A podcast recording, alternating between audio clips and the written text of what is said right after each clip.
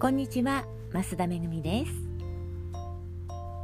え今日は毎日よりも週に一度で継続する方が難しいんじゃないかっていうお話をしてみたいと思います。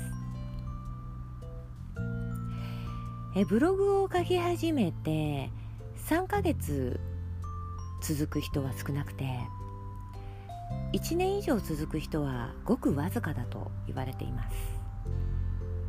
なのでもしあなたが1年以上ブログを続けていたら自分を褒めてあげていいと思うんですよね。で続けられなくなる理由の一番は面倒になったからだそうです。趣味のブログならね面倒になってやめるのもありなんですけどね。お仕事ブログで面倒に感じるっていうのは本当のところは反応がないからじゃないかなって思います。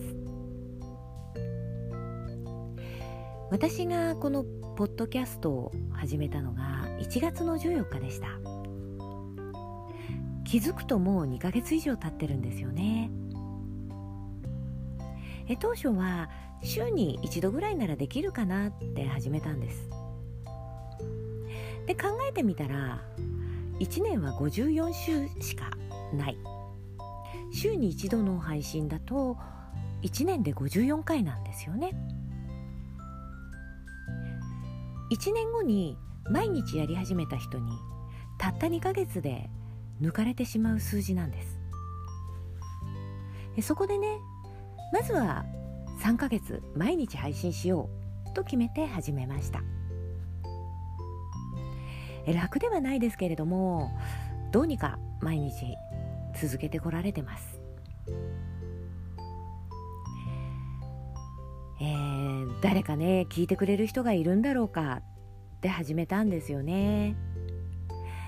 でたまたまお会いした人に「聞いてます」って言ってもらえると嬉しいしやる気になります。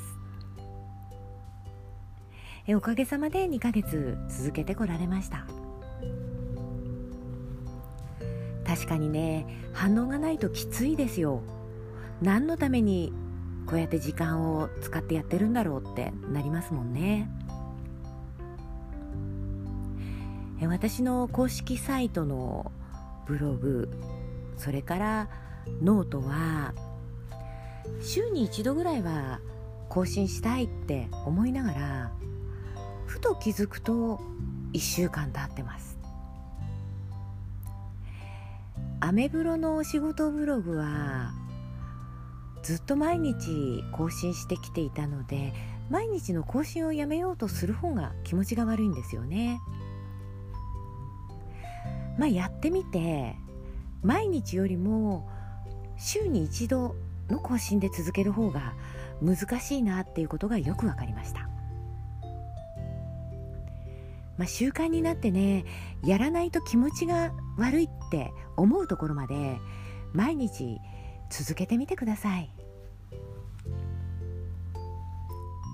でねブログを書き始めて最初はね反応がなくて当然なんですけれども3ヶ月とか半年とか続けても何も反応がないとか、まあ、仕事なのにね面倒に感じる理由が反応がないっていうのが本当の理由だとしたらね。